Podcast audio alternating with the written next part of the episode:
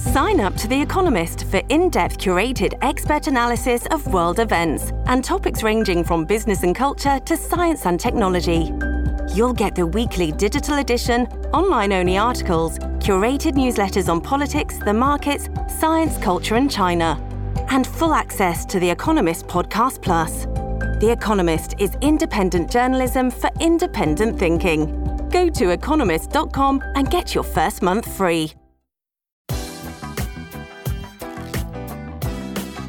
Hello, everyone, and welcome to another episode of New Books in Anthropology. My name is Dana Dennis, and I'm one of the co hosts of the channel. Today, I'm very pleased to bring you an interview with Dr. Jessica Falcone about her great new book, Battling the Buddha of Love A Cultural Biography of the Greatest Statue Never Built from Cornell University Press.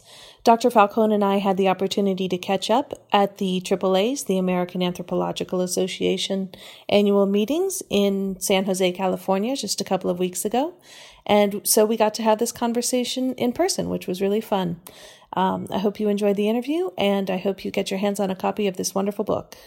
This is Dana Dennis with the New Books Network, and we're coming to you sort of live from the um, AAA meetings here in San Jose, California. I'm here with Dr. Jess Falcone, um, and we're going to talk about her wonderful new book that came out from Cornell University Press this year Battling the Buddha of Love A Cultural Biography of the Greatest Statue Never Built.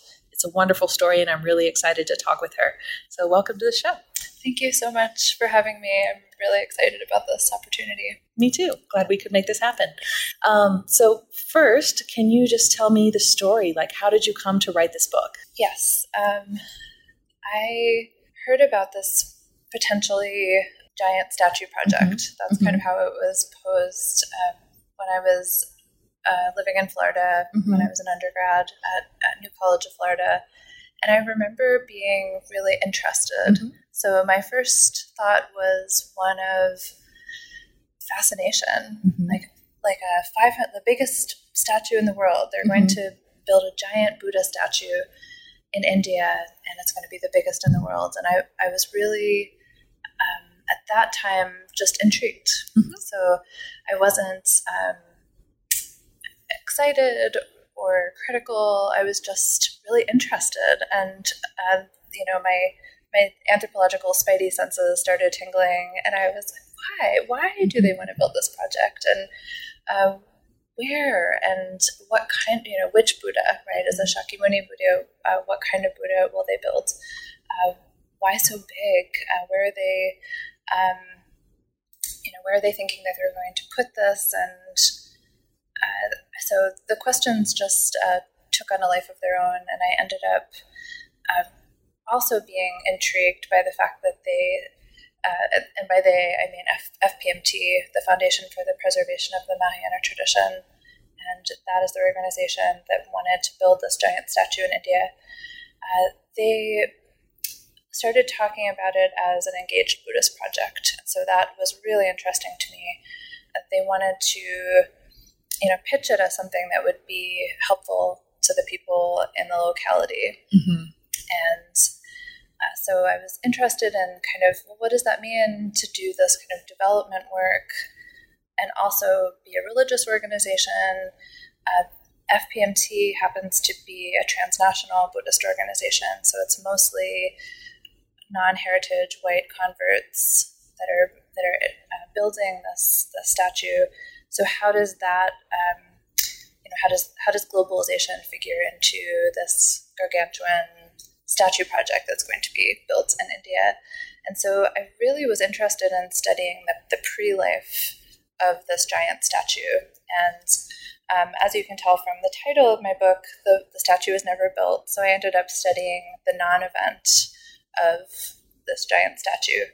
Um, but I think it's really important to kind of be attuned to pre events and plans and drafts and the way that uh, people's um, hopes and anxieties are present uh, in the moment, right? Um, there's a Korean American artist uh, who coined that phrase that, that is popular, kind of the future is now. Mm-hmm. And I think that a, you know, a project like this, an anthropological project, uh, that is looking at a, a pre-event or a non-event uh, really does um, give life to that phrase. So, Yeah. so that's how I came to the project. Yeah, I Yeah. agree. We can definitely learn a lot from projects that fail or plans that never come to pass. And I think your book is like an amazing example of that. Um, so maybe we could just talk a little bit more about why. Well, you know, maybe you could just start answering some of those great questions you posed um, at the beginning of your research. You're you're wondering why. What does this engaged Buddhism mean? Um, what does it mean in terms of globalization when we have an organization primarily composed, as you said, of non-heritage Buddhists? Um, working to raise funds all over the world to build this statue in a very specific location in India in Kushinagar. So, um, yeah, take Yeah, us take us into it. sure. Maybe um, one thing that I found really useful about the book was um, your explanation of heritage and non-heritage Buddhists as the terms that you were using. Mhm. So um, maybe you could explain that a little bit. Sure. Yeah, I, I could start there. Um, and I, I do in the, the book as well. So, Mhm. um, you know, and, and maybe even to back up one step further, the book is really divided into two sections. And the first section is uh, kind of interrogating FPMT and the and its Maitreya project, right? Its heart project to build this giant statue, uh, and looking at kind of the the desires and the hopes and anxieties of the statue makers, the um, the would be statue makers. Uh, and the, the second half of the book focuses more on the, the locality where they wanted to build this this particular iteration of the statue, uh, which is Kushinagar, which is where the historical Buddha passed away. And um, you know, I look at the uh, the the, the farmers' grassroots resistance movement that sprung up in opposition to the project, um, mostly due to a massive land acquisition that was essentially, uh, through the process of eminent domain, going to take uh, their farmland or their homes, sometimes both. Uh, so, you know, 2,000 plus farming families would have been uh, ne- very negatively socioeconomically impacted. So, you know, so uh, that is the, the the general framing of this of this book, looking at these two uh, groups that that were in opposition to each other and really never really never met. Like they they really they really um, were very separated. Uh, you know, FPMT did not have any presence in Kushinagar.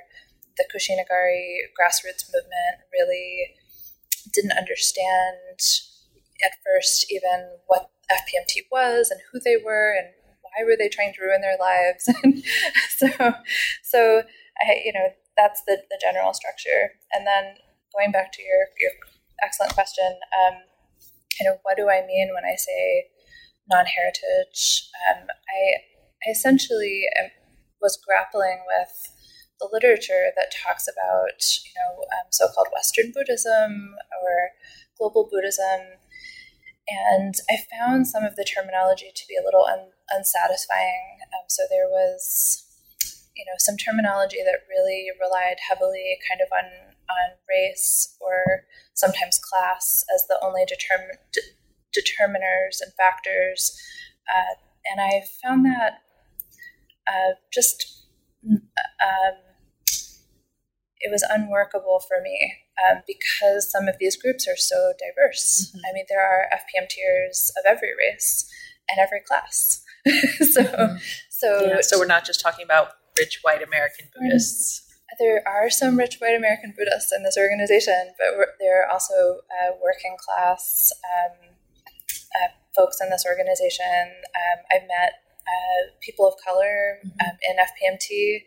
Uh, so, so to you know to use kind of the the fashionable terminology, which would say, well, we've got ethnic Buddhism on the one hand and elite Buddhism on the other.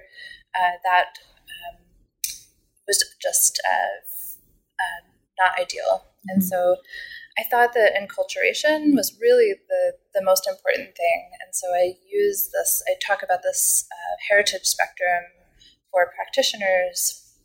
And you have uh, heritage practitioners that grew up in a tr- particular tradition, and then you have non-heritage pr- practitioners that chose the the particular tradition and chose to to engage with it and learn about it. Um, and there's even some semi-heritage folks in the middle who really have very complicated, interesting stories.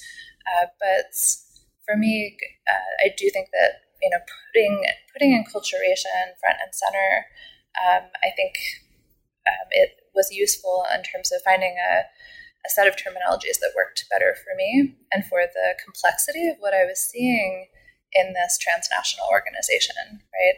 Because if you just say, well, it's a, it's a Tibetan Buddhist group, um, that doesn't, that's not very much information. If you say transnational, that's a little bit better, but that doesn't really tell you that much. Um, I think having um, a practitioner spectrum, um, and then I also go on to try to define a heritage spectrum for institutions. Um, I think that for me helped as a framing that would show the complexity of this organization in its global Buddhist context. So I identify FPMT as a relatively non heritage institution because it's diverged so much from its antecedent Tibetan Buddhisms.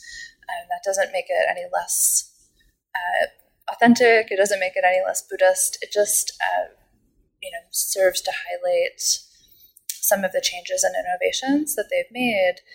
You know, this group that was, um, you know, officially founded in the 70s, and you know, you had uh, heritage Tibetan lamas that were teaching, you know, folks from all over the world, from Switzerland and France and the United States and uh, Singapore and Mexico. Uh, they were you know, teaching meditation practices in English. They were teaching, um, you know, they, they developed a new pedagogy. They, they develop new practices. They, they have, uh, it's a different world. So if you were to go to Sera Je Monastery, uh, which is a, you know, more her- relatively heritage institution, the practices there are different, right? And that's, you know, so without any judgment, I just think it's important to kind of acknowledge that in this in this world of global Buddhism, we have to do a better job of re- respecting the complexity, both with it, these newer institutions and also with the um, the practitioners that um, that are uh, reinventing and innovating and practicing in these relatively uh, relatively newer institutions. So so thank yeah, you for that thanks. question because I do think it it it helps to explain uh, what FPMT is, mm-hmm. right, and as an organization and kind of who FPMTers are. Yeah, yeah. Thank you. Um, so with that background, which is really helpful, can you tell us how this Maitreya, or sorry, am I saying it right? Maitreya. Maitreya project. Um, Maitreya project was um, was it con- how was it conceived and how did it come to be such an important focus for the organization, um, particularly during the fieldwork period for you, which was in the um, first decade of this millennium. Mm-hmm. Um, but yeah, it had its roots before that, and it's still ongoing in some mm-hmm. form. So yeah, yeah. yeah how did this project come to be such an important um, focus for FPMT? Yeah. So Lama Yeshe uh, is the kind of a main founder, if you will. Um, Lama Zopa Rinpoche was his disciple and uh, is currently the, the, the kind of religious head of the organization. Uh, Lama Yeshe uh, had an idea that it would be really nice to build a Maitreya statue. Um, and Maitreya, of course, is the the future Buddha, so the Buddha to come. Um, and he wanted to build this in India. Lama Yeshe was himself a Tibetan refugee, so he um, couched it as a, a, return gift to India as a way of saying thank you for their hosting uh, and kind of providing a space of refuge for so many um, exiles uh, from Tibet. So the early versions of the story that I that I read about and that I heard about, um, he didn't actually say how big he wanted it to be, or even um, you know what you know form it would take exactly. Just you know a, a Maitreya for world peace uh, somewhere, um, probably Bodh Gaya, and you know, after he died in the early 80s, his um, his main disciple Lama Zopa Rinpoche took up this idea and kind of moved it forward within the organization and um, started talking about it again. I've never done an interview with Lama Zopa Rinpoche, so I should note note that this is all based on uh, you know my representation of of the lamas is based on uh, public record. So what what's been said in uh, in the media. So um, moving this project forward as his heart project, um, something that is a way of honoring his his guru, and uh, so.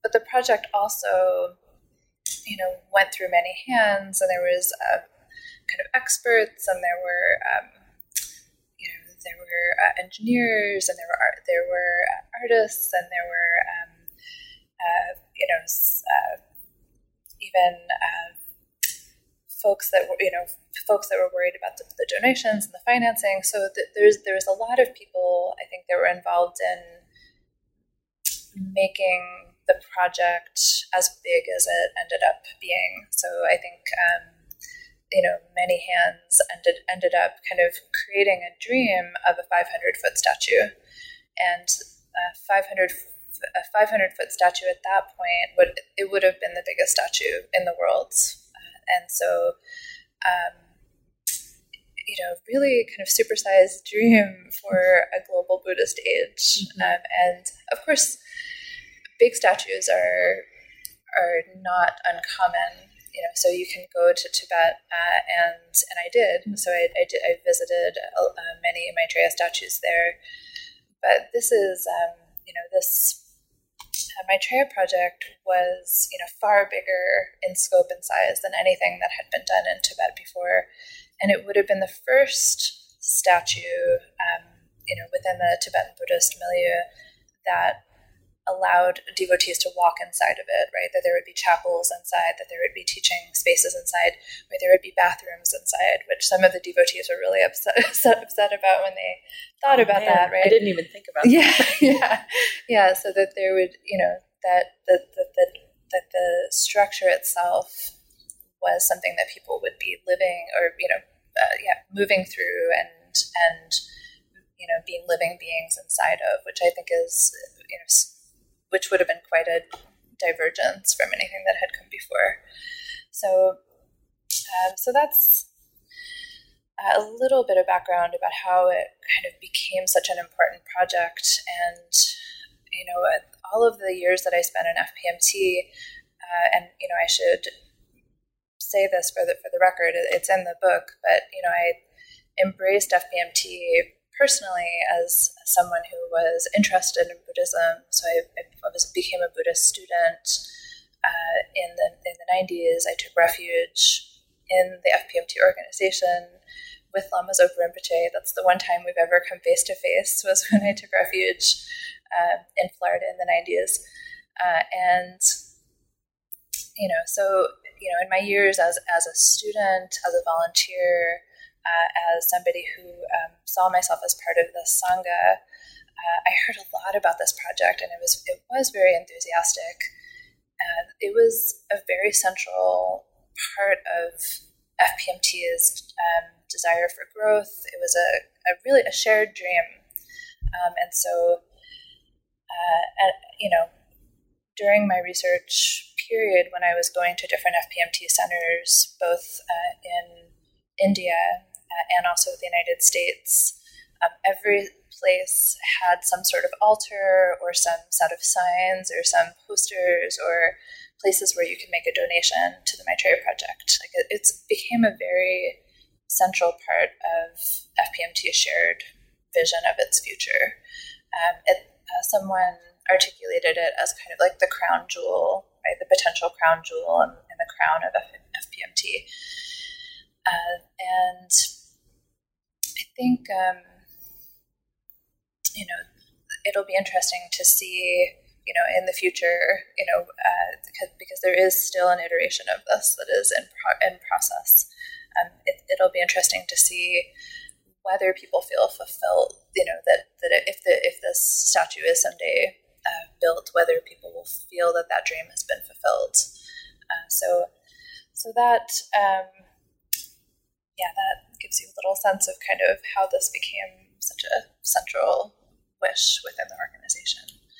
Yeah, thank you. So, can you tell me a little bit more about? Um, I'm thinking about the chapter that talks about relics tours as mm-hmm. one of the ways in which um, this vision was kind of being built throughout the global mm-hmm. FPMT organization and sort of raising funds and also kind of uniting that vision for the mm-hmm. Maitreya project. Yeah, that ended up being a really central uh, engagement for me. Um, so, you know, I, in the introduction of this book, I talk about the fact that, you know, I'm essentially circumambulating a statue that doesn't exist yet. And so one of one of the the places that I found myself, uh, you know, going on this journey in circles uh, was, um, you know, to follow the relic tour to many of its of its stops, uh, and the the relic tour was um, a set of uh, Buddhist relics that was that was collected by Lama Zopa Rinpoche uh, and set in motion, kind of as a traveling exhibit and it it made stops all over the world. At, at some points, uh, there were multiple versions of it out there. There was like a Europe leg, and there was an America's leg, and you know it it um, it really did tr- travel all over the world. Uh, so some of these pieces um, were said to have been from. Uh, Shakyamuni Buddha, uh, even Kashyapa Buddha, the previous Buddha, uh, there was um, you know, many pieces from kind of important teachers. Uh, so they were uh, kept in these little glass urns and kind of packed in these like you know heavy duty security suitcases, mm-hmm. and they would travel um, with a kind of relic tour. Um, relic tour organizers. There were part of the organization that set things up, that had, um, you know, uh, that you know did uh, these really interesting um, talks about both the relics, but also the Maitreya project. Mm-hmm. Um, this this relic tour was a, it was a part of the Maitreya project, right? So it, it really was, um, you know, the the very center of the relic tour, you know, altar was a big statue of this particular Maitreya Buddha that was that w- had been designed um, to to be this 500 foot statue. So it was kind of this kind of traveling ambassador for the Maitreya project. Uh, they ha- always had a video going, kind of talking about what the, the project would become, why it was important to support it, all of the, the karmic benefits that would accrue to people who made donations. Uh, so, you know, it really um, served as an emissary, uh, both, you know, kind of spreading the good word of this exciting, you know, statue project, but also collecting donations for it. And in some ways, it was one of the most kind of uh, tangible aspects of this you know this pre-event that I was trying to study, right? Because this the, the was out there in the world doing this work, and so I could um, you know talk to organizers, I could talk to people who were visitors, I could talk to uh, volunteers, and you know go and see this this piece of the statue project pre-life that was very definitely um, in motion. Yeah, I really like this sort of um, imagery, I guess, of linking the past Buddhas with the Maitreya, the future Buddha, right? Mm-hmm. And the sort of um, planned project, right? So a sort of immediately imagined future of the Maitreya Buddha's representation in anticipation of the Maitreya Buddha's future emergence. Um, yeah, it's a really interesting kind of symmetry. And I was wondering if um, are these relic tours like unique to FPMT, um, so I, there have so there are relics that are on display mm-hmm. in other places. Sure, um, sure. So I've but I've not um, and I and I say this with some trepidation because yeah. I'm actually not sure. Yeah. Um, if if it's the case that it's the only tour out there, mm-hmm. but certainly it was a very a very public. Um, it was a very public ritual display, and I don't know of any other I don't know of any other kind of organized relic tour out there. Um, I, I, I, saw relics on parade mm-hmm. when they were being installed in temples, so I saw some different versions of uh, relic, um, relic ceremonies, mm-hmm. but I've never seen anything like this before. Yeah. So with with with the cautionary note that I'm not sure, sure. I would say it's it's fairly unique. Sure, sure.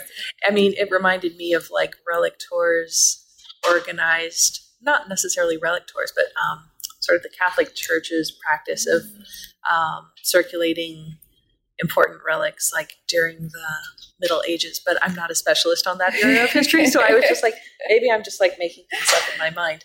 But yeah, no, it was just interesting to me as I was like, oh, maybe this is one of the sort of new forms or practices of the global Buddhism mm-hmm. of the kind that FPMT is um, like one of the sort of leading exemplars. Yeah, absolutely. I would definitely say that, um, you know, on that list of things that kind of makes FPMT different than its antecedent institutions, I would definitely say that the Relic Tours is on that list. You know, something where uh, they they took something that was a part of the tradition and they they they um, uh, turned it into something a little new, right? Mm-hmm. They they put it on world tour, you know, mm-hmm. and yeah. um, and developed, you know, a, a, set of rituals and kind of a set of practices that would work, you know, just for like one weekend uh, in any context. So one of the things that I found fascinating about it was, you know, it, it showed up at yoga studios, it showed up at Chinese temples, it showed up at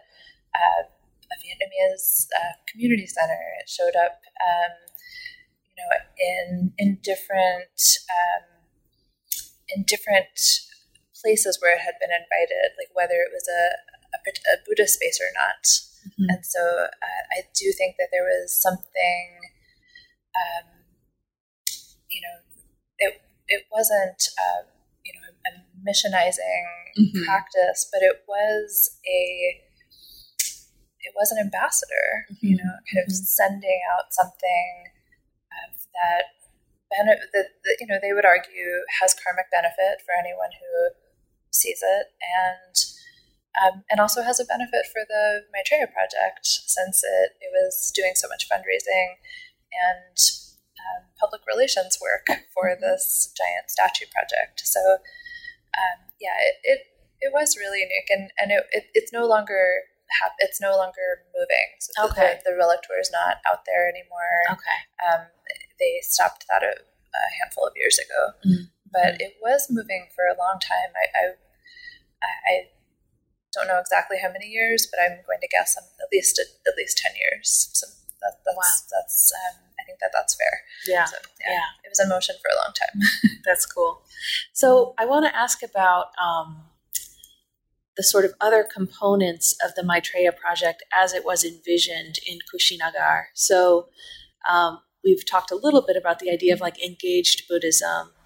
And that was an important part or a component of the project, right? Was this belief that like it's going to do good things for the local community um, in a sort of karmic sense, but also in a, a, more immediate and material kind of sense. So, can you tell me a little bit about those aspects of the project as they were yeah. envisioned? Yeah, the plan was um, they were going to build a kind of a hospital, and they were also going to build a school. Mm-hmm. And so they had the, you know these kind of corollary, corollary projects that were um, envisioned as being di- directly helpful in terms of poverty alleviation work. Uh, so, and they did couch it as engaged Buddhism. So mm-hmm. a lot of the people that I talked to said that it was important to them. That a lot of the people within FPMT, I, I should uh, note, you know, said, you know, it's not just going to be a, a grand statue, right? It's also going to directly, you know, help the people in that area by providing opportunities for medical care and education that they might not have had otherwise.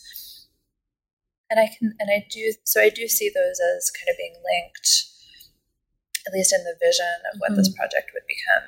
Mm-hmm. Um, so, you know, I think that my, I was very surprised then that there seemed to be so little care about the, the potential beneficiaries of this project mm-hmm. in the in the process of trying to acquire land mm-hmm. for the, the statue park.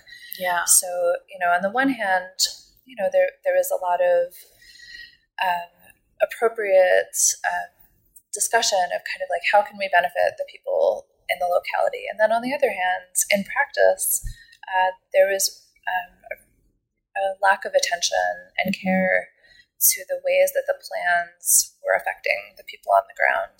Mm-hmm. And it, and it was um, shocking to me mm-hmm. as a researcher that FPMT had no presence in Kushinagar at the time. Not a single person from the organization had a, a, a place in Kushinagar. You know, um, not even you know like you know flying in a few times a year to kind of do uh, you know group meetings or uh, to try to find ways that um, the local community could be um, incorporated into some of the planning efforts.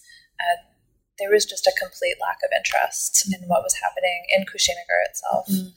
And um, so that, um, you know, really, I, I mean, I, I, think that that was a, a, a major stumbling block for, for the, the, pro- the project mm-hmm. from the beginning. Yeah, for sure. I mean, your book, I believe, opens with this really tense scene on a bridge that you're describing, where you're sort of surrounded by angry farmers who are protesting the Maitreya project. Um, and so, right from the beginning of the book, there's this sense of like, oh, this doesn't go well, right? This is this is not a case of like you know very happy community relations with this mm-hmm. international organization. Um, so maybe you could just take us into the details of that a little bit more. So why was there so much resistance to the Maitreya project in the local community, and how did that kind of ultimately contribute to the to the downfall of at least this version of the mm-hmm. project? Yeah, um, so now we're getting into kind of the second half of the book, yeah. and uh, I really, um, I really didn't expect. I should say at the right, right at the outset. Mm-hmm. Uh, I was incredibly naive when I picked this project. Like, I really thought that the engaged Buddhist angle would mean that you know that there was kind of social capital that was wrapped up in loving kindness, mm-hmm. right? As uh, you know, as Maitri, as this was a supposed to be a, a statue of loving kindness, right? My, my, Maitri and Maitreya as a representative of loving kindness. So I thought, you know, well, you know, development projects can go awry, but a Buddhist development project I mean, they have a deep ethical responsibility that's not an external responsibility. It's mm-hmm. it's an internal one. You know that that should be. Uh, you know that, that is deeply ingrained in their own beliefs and values, mm-hmm. and so I mm-hmm. really um, expected uh, a lot of attentive care to the, the local community, um, and so it was a little um, it was very disconcerting when yeah. I when I arrived in Kushinagar and started doing interviews and and and you know realized uh, you know really very early on that this was an incredibly controversial project mm-hmm. in Kushinagar itself.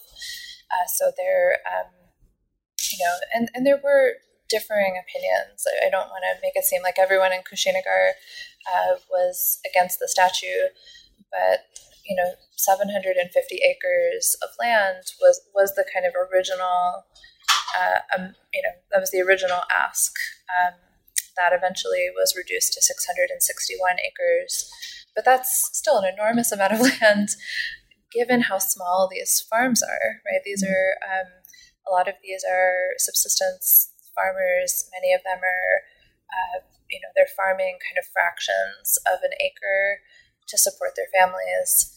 And, you know, this, the, the um, state government of Uttar Pradesh had basically, you know, worked out with the Maitreya project that they were going to use the Land Acquisition Act. There was this kind of colonial era relic, and they were going to use it to uh, take the land from farmers who were relying on it, mm-hmm. um, and that they would give them compensation, but it but the compensation packages were you know widely panned as being um,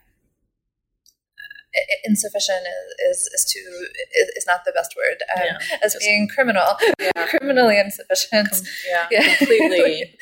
Um, just really, paltry yes. amounts of money. Yeah. And also i mean money in and of itself doesn't fully account for the fact that like um, you know for many of these people there's a sort of deep attachment to the land where they've been living for generations mm-hmm. absolutely. A deep attachment and knowledge of the lands mm-hmm. um, and and a deep attachment to their communities. You know, so you can't. I mean, part of the problem is you can't just give a family, you know, ten percent of their land value, and then say, "We'll go off and start over somewhere else," without watching a you know a whole community fall apart.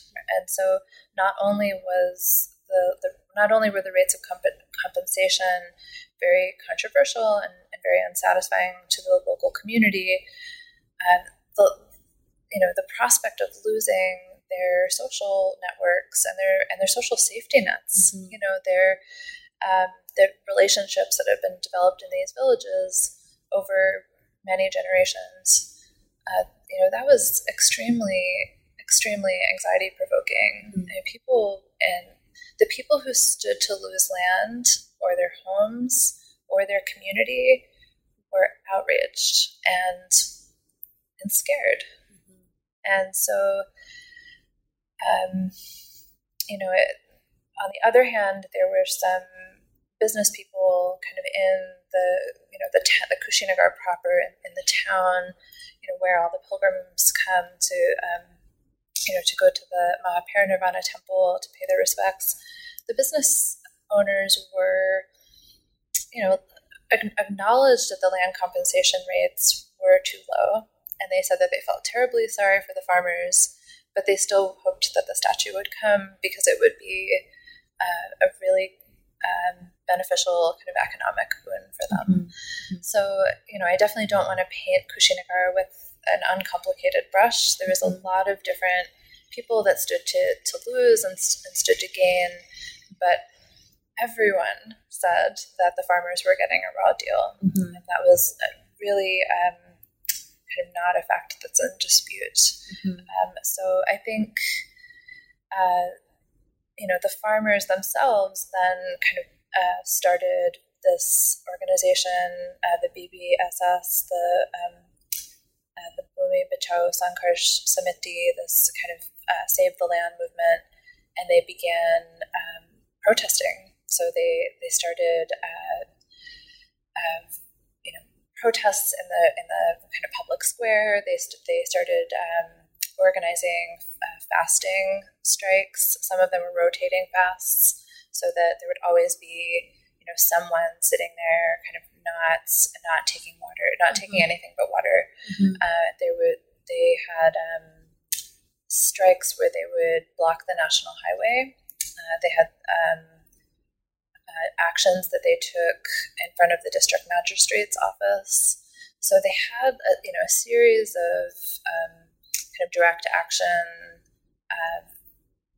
uh, strategies that I do think were fairly effective. I mean, it, the, the, the, kind of the local politics of this is really interesting and um, I don't spend a lot of time on it, but mm-hmm. I spend a little bit of time looking at kind of the ways that the farmer, the farmers movement engages with some of the different political parties in Uttar Pradesh and the, and their um, cynicism about the things that these different politicians are saying, um, especially since it, you know their their read on it was that every time uh, a politician was out of power, they were very supportive of the farmers' movement, mm-hmm. and then once they were in power, they kind of just kind of allowed the the um, the wheels of this this large development project uh, to move forward. So, um, you know, I, I really, um, you know, I, I felt that it was really important to to tell the, the story of this this grassroots resistance movement and you know, there there were times that um, you know that there were times in the fields where the the anger and the fear and the resentment and the bitterness of um, you know the, the, the farmers um, or even of uh, FPMTers who felt like their their you know their good intentions were being thwarted. Um, you know the the anger of some of my informants um, was hard for me as a mm-hmm. researcher, mm-hmm. Um, and there are times that I considered walking away from this project. Um, but but I do feel that you know I had a responsibility mm-hmm. uh, you know, to tell the story of this uh, grassroots resistance movement. Um, they entrusted me with their stories, and I, I felt that um, as hard as this book was to write, it was important to um, to fulfill that responsibility. Yeah, I'm glad you didn't walk away from the project. although I can certainly understand why you would want to if you were, um, on the one hand, sort of um, getting on the bad side of FPMT mm-hmm. as an organization, and many people within the organization feeling like your actions were perhaps even sort of directly contributing to like thwarting this project. Mm-hmm. Um, and then, of course, on the other side, um, for you as like a, a, visibly white Western woman doing this research in Kushinagar, um, you write about you know sort of encountering some very probably justified suspicion mm-hmm. about your motives and whether you mm-hmm. were in fact you know working for the FPMT project. Mm-hmm. Um, so yeah, you're not having really an easy time on either side in terms of your working relationships with your informants. Mm-hmm. Um, so I'm. I'm glad you persevered through that to bring us this this book, which I think does tell a really interesting story. And um, one of the things that I appreciated about it was that it, um, in some ways, does kind of come off as a story of um, a victory of direct action, mm-hmm. right? Um, yeah. And it's nice to it's actually nice to see a protest movement succeed mm-hmm. sometimes, mm-hmm. Yeah. Um, even though I realize that meant disappointment for lots of other people. Mm-hmm. But yeah. I and I, I I should I should note to be completely fair, there was there were numerous factors mm-hmm. that played into the cancellation of, of this iteration of the project, and I I um you know, so I, I wouldn't want to say that it was it was just this like mighty, mm-hmm. um, you know, ground, you know, gr- mm-hmm. from from the ground, a grassroots movement that, um, you know, that you know where they they uh, you know organized and they were able to kind of defeat this like massive global mm-hmm. um, religious, you know, corporation. Mm-hmm. Uh, mm-hmm. so uh, you know that was that did happen, but it, it, was also the case that FPMT was really wrestling with the funding for mm-hmm. the project, and mm-hmm. um, it's also the case that there were kind of um, there, there was some political uh, there was some politics, local politics that also played into some of this, and um, so I it was a it was a it was a number of factors. so I tried. Yeah, I tried as it to, always is. I you know, we're anthropologists. We're always yeah. saying it's more complicated. Yeah, it's yes, more complicated. Yes, yes, I just I um, I do think that the the farmers, you know, were a massive factor amongst you know a set of a set of of factors that came together to make it impossible for that particular version of the statute to to happen. Mm-hmm. So yeah, in, yeah. in that way, it, it is, um, you know, it is a, a, a story of, of um, you know, the way that a, a, a, global project is, is adversely affecting a mm-hmm. locality mm-hmm. and the way that a locality can kind of turn the tables and push back against yeah. against some of these um, uh, globalized projects mm-hmm. you know that that's that seem kind of painful at one point uh, one of my informants called it like the, the Buddhist Coca Cola. Yeah. Know? And so they were like, oh, if it's this, if it's this giant corporation out there in, in the trans, you know, in this transnational ether, like how do we mm-hmm. fight against them? Mm-hmm. And mm-hmm. so um, I think that they, they, they were just incredibly persistent and, and uh, they were, you they were powerful activists and, mm-hmm. and they, um, I, I, think, really fought to make sure that this version of the future, uh, where they were displaced or you know lost their farmland or um, you know uh, their community was torn apart, that that version of the future didn't come to pass. Mm-hmm. And so I, I, I, do think that, that that's a, a story worth telling. Yeah. One of the moments that I liked was when one of your informants in Kushinagar said to you something like, well, what if we just took like 500 acres of land in the United States to build a giant statue of Hanuman? Like, how about that? Yeah. And I was just like, yeah, that's a completely valid point, Mhm. right? Yeah. You know, uh, Yeah. turning it around, Mhm. um, I think is a yeah, Yeah. is a useful rhetorical strategy. Yeah, I mean, and, and in fact, um, you know, the the one the place that that fails, that Mm-hmm. analogy fails a little is, you know, so I, I teach in Kansas, and so I Mm-hmm. have students that, you know, some of my students are are from farming families, and a lot of Kansas farms are actually quite big. Yeah, So- right, right. so- yeah, it's a totally different it's a little of farming. Bit, it's a little bit different when I tell this story in Kansas. You know, there aren't there aren't as many you know people in a in a farming village that are like relying Mhm. so heavily on kind of fractions of an acre to Mhm. survive. so, Mhm, mhm. so, so Yeah. 500. So sometimes my Kansas students are like, "Yeah, 500 acres. Like, let them have it. Let them just do like it." sell it. exactly. Exactly. Yeah, that's yeah, It's a very different context. It's a very very different context. Yeah. Yeah. Yeah. yeah, but even I mean, even if 500 acres isn't that much in Kansas, I can imagine that if Mm-hmm. it was just like, oh, we're just going to take it and there's no, you're not going to be compensated. Right. and there's Right. nothing right, you can do. Oh, sure. No, no. that no, would still Yes. irritate people. But yeah, definitely the impact in Kushinagar was like disproportionate.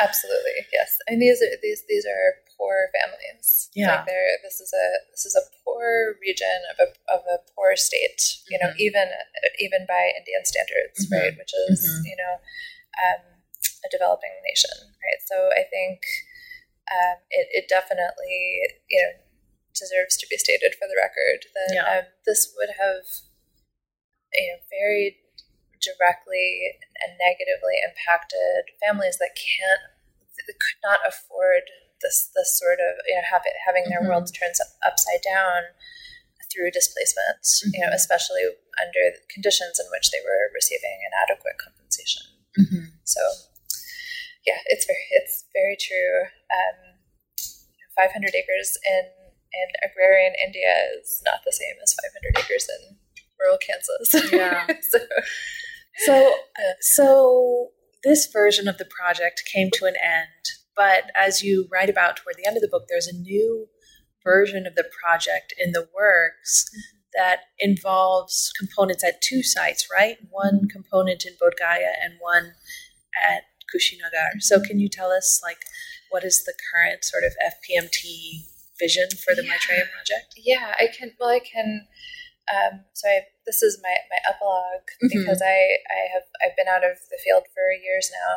Um, so, but based on everything that is, again is kind of pub, in the public domain, uh, in in you know published in in the media, uh, the the the the 500 foot statue that I was researching, what I call Maitreya Project 2.0, um, because the 1.0 was Mhm. supposed to be built in in Bodh Gaya. Um, so I I this book is about Maitreya Project 2.0. Um, the epilogue mentions that that version of the statue was canceled in 2012. It was just canceled. Uh, there was uh, discussion about reorganization.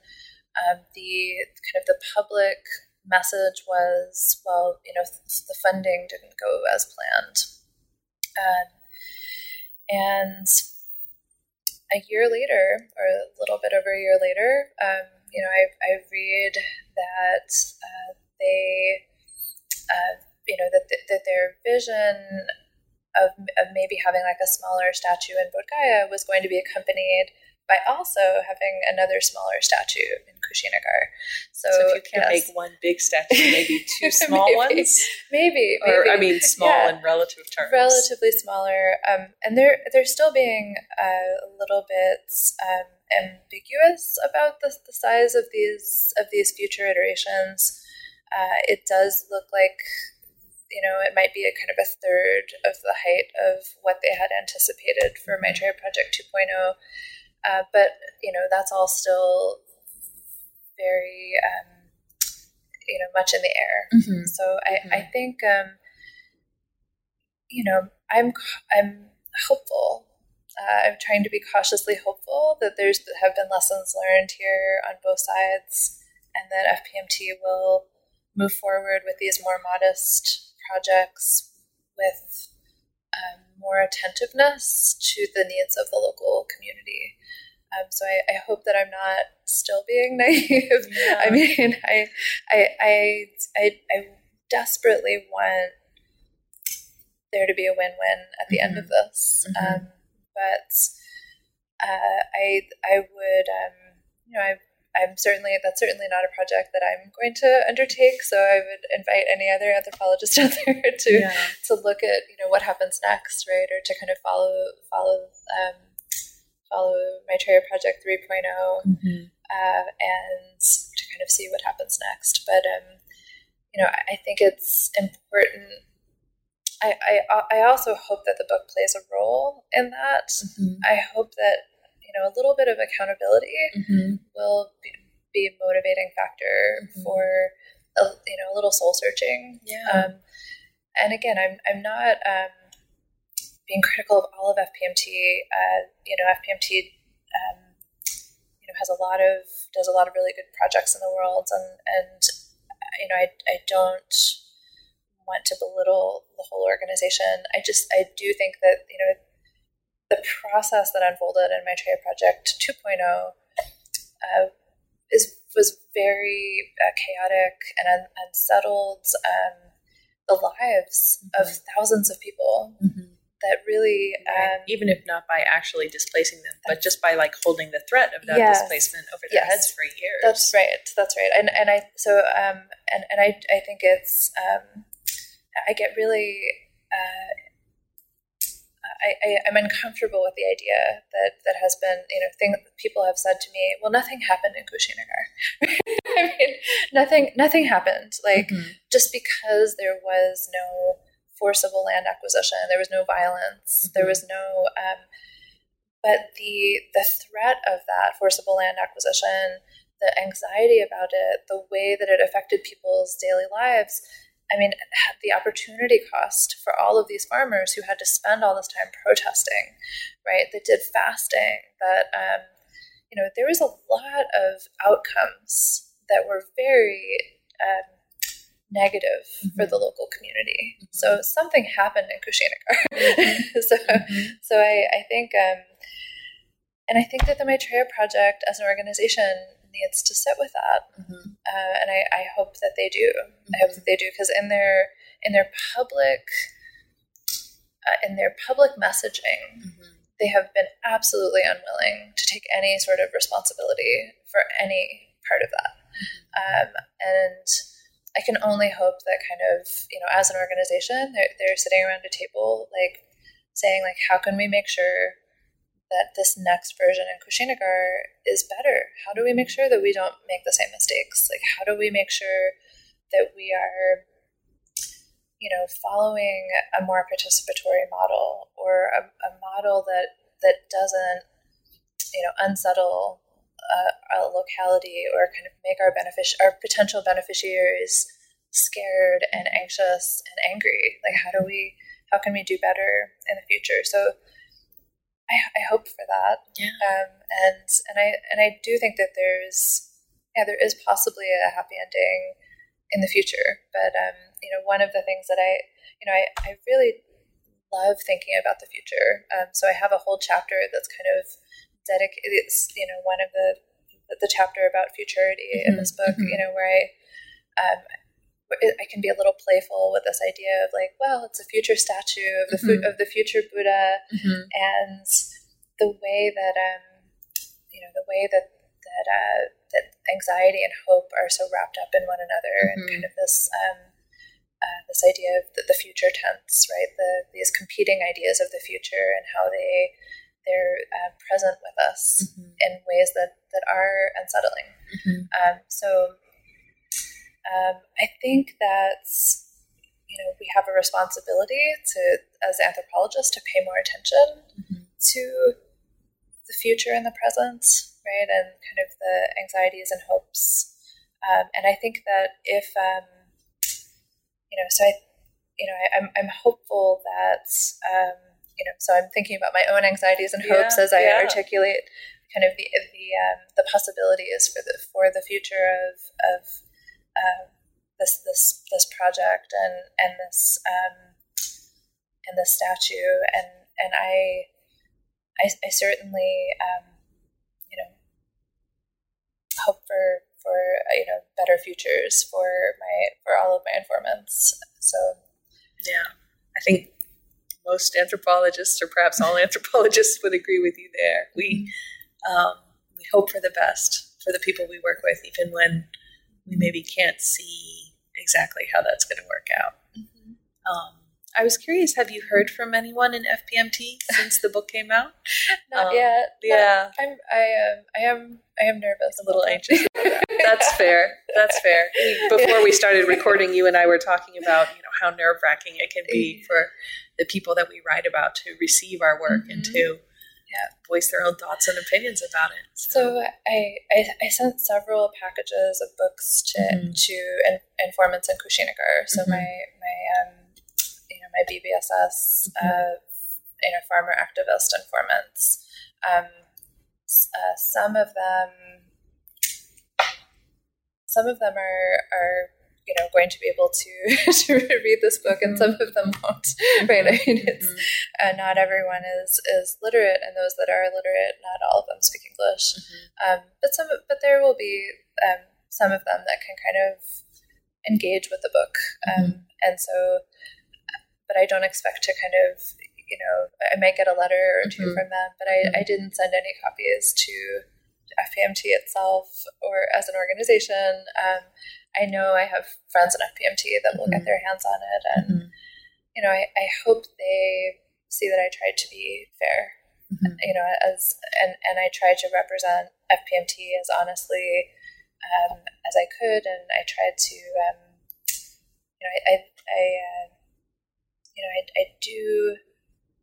Uh, I think I do say in, in the book at some point that you know, I in, in trying to be fair to all of my informants, I may have written a book that's un, that's somewhat unsatisfying to all of my informants. Yeah. And and so so that and that's the reality of the situation. So I'm. I'm you know I am I am bracing myself a little bit for you know some like very nasty Amazon review. You know that it's like yeah this person is going to Buddhist hell. You know. like, well, I hope that doesn't happen, but I'm glad that you're prepared for the possibility. Yes, I'm prepared for the possibility. It, you know, yes, that could happen. Yeah. Um, so, what are you working on these days? Now that this project, which has mm-hmm. consumed a lot of your life, yes. has has been finally brought to fruition and published, mm-hmm. um, what what's next? Well, um, there are two projects that I've been working on. Uh, both of them have to do with uh, kind of global Buddhism. Mm-hmm. And so the uh, one that I've already published a little bit from, but I'm, I'm working on, I've continued working on, is looking at Buddhism in the virtual world of Second Life. Mm-hmm. So looking at Buddhist practice and um, kind of holy objects and meditation in this digital world. Um, so, you know, very different than this project, but also um, similar in the sense that it's a lot of non heritage Buddhist mm-hmm. practitioners that are practicing in a relatively non heritage um, Buddhist space, right? And so, in some ways, um, there are echoes of, of, of, some of the things that I was studying in FPMT in some of these, um, you know, Buddhist spaces in Second Life. And uh, the other project that I'm working on, I've done six months of field work now in uh, Kona in Hawaii, and I'm looking at kind of a, a transnational uh, Japanese Buddhist community, uh, Japanese American Buddhist community. Uh, it's it's it is quite different. It's a 100 year old temple that I'm studying, um, and so a lot of the you know the heritage practitioners are third and fourth generation, but there's a lot of non heritage. Um, converts that have joined the community. And so it's this really interesting uh, moment of kind of demographic changes and uh, shifts in practice. Um, it's a really kind of fascinating Buddhist space. So uh, it, in some ways, it couldn't be more different from this, yeah. this project, that, this book, the project that we just talked about. Um, and in other ways, I mean, I'm I'm still just uh, kind of you know following the questions in terms of kind of how is how you know how is contemporary Buddhism um, manifesting in in this changing world, right? With um, with all uh, with more complicated congregations than we've seen in the past. Yeah. So yeah, so those are the projects I'm working on. Those both sound awesome, and I look forward to seeing the fruits of those projects as you continue to kind of tease out these many iterations of global Buddhism. Um, but for now, I just wanted to bring this interview to an end and thank you again so much for talking with us here on the you. New Books Network.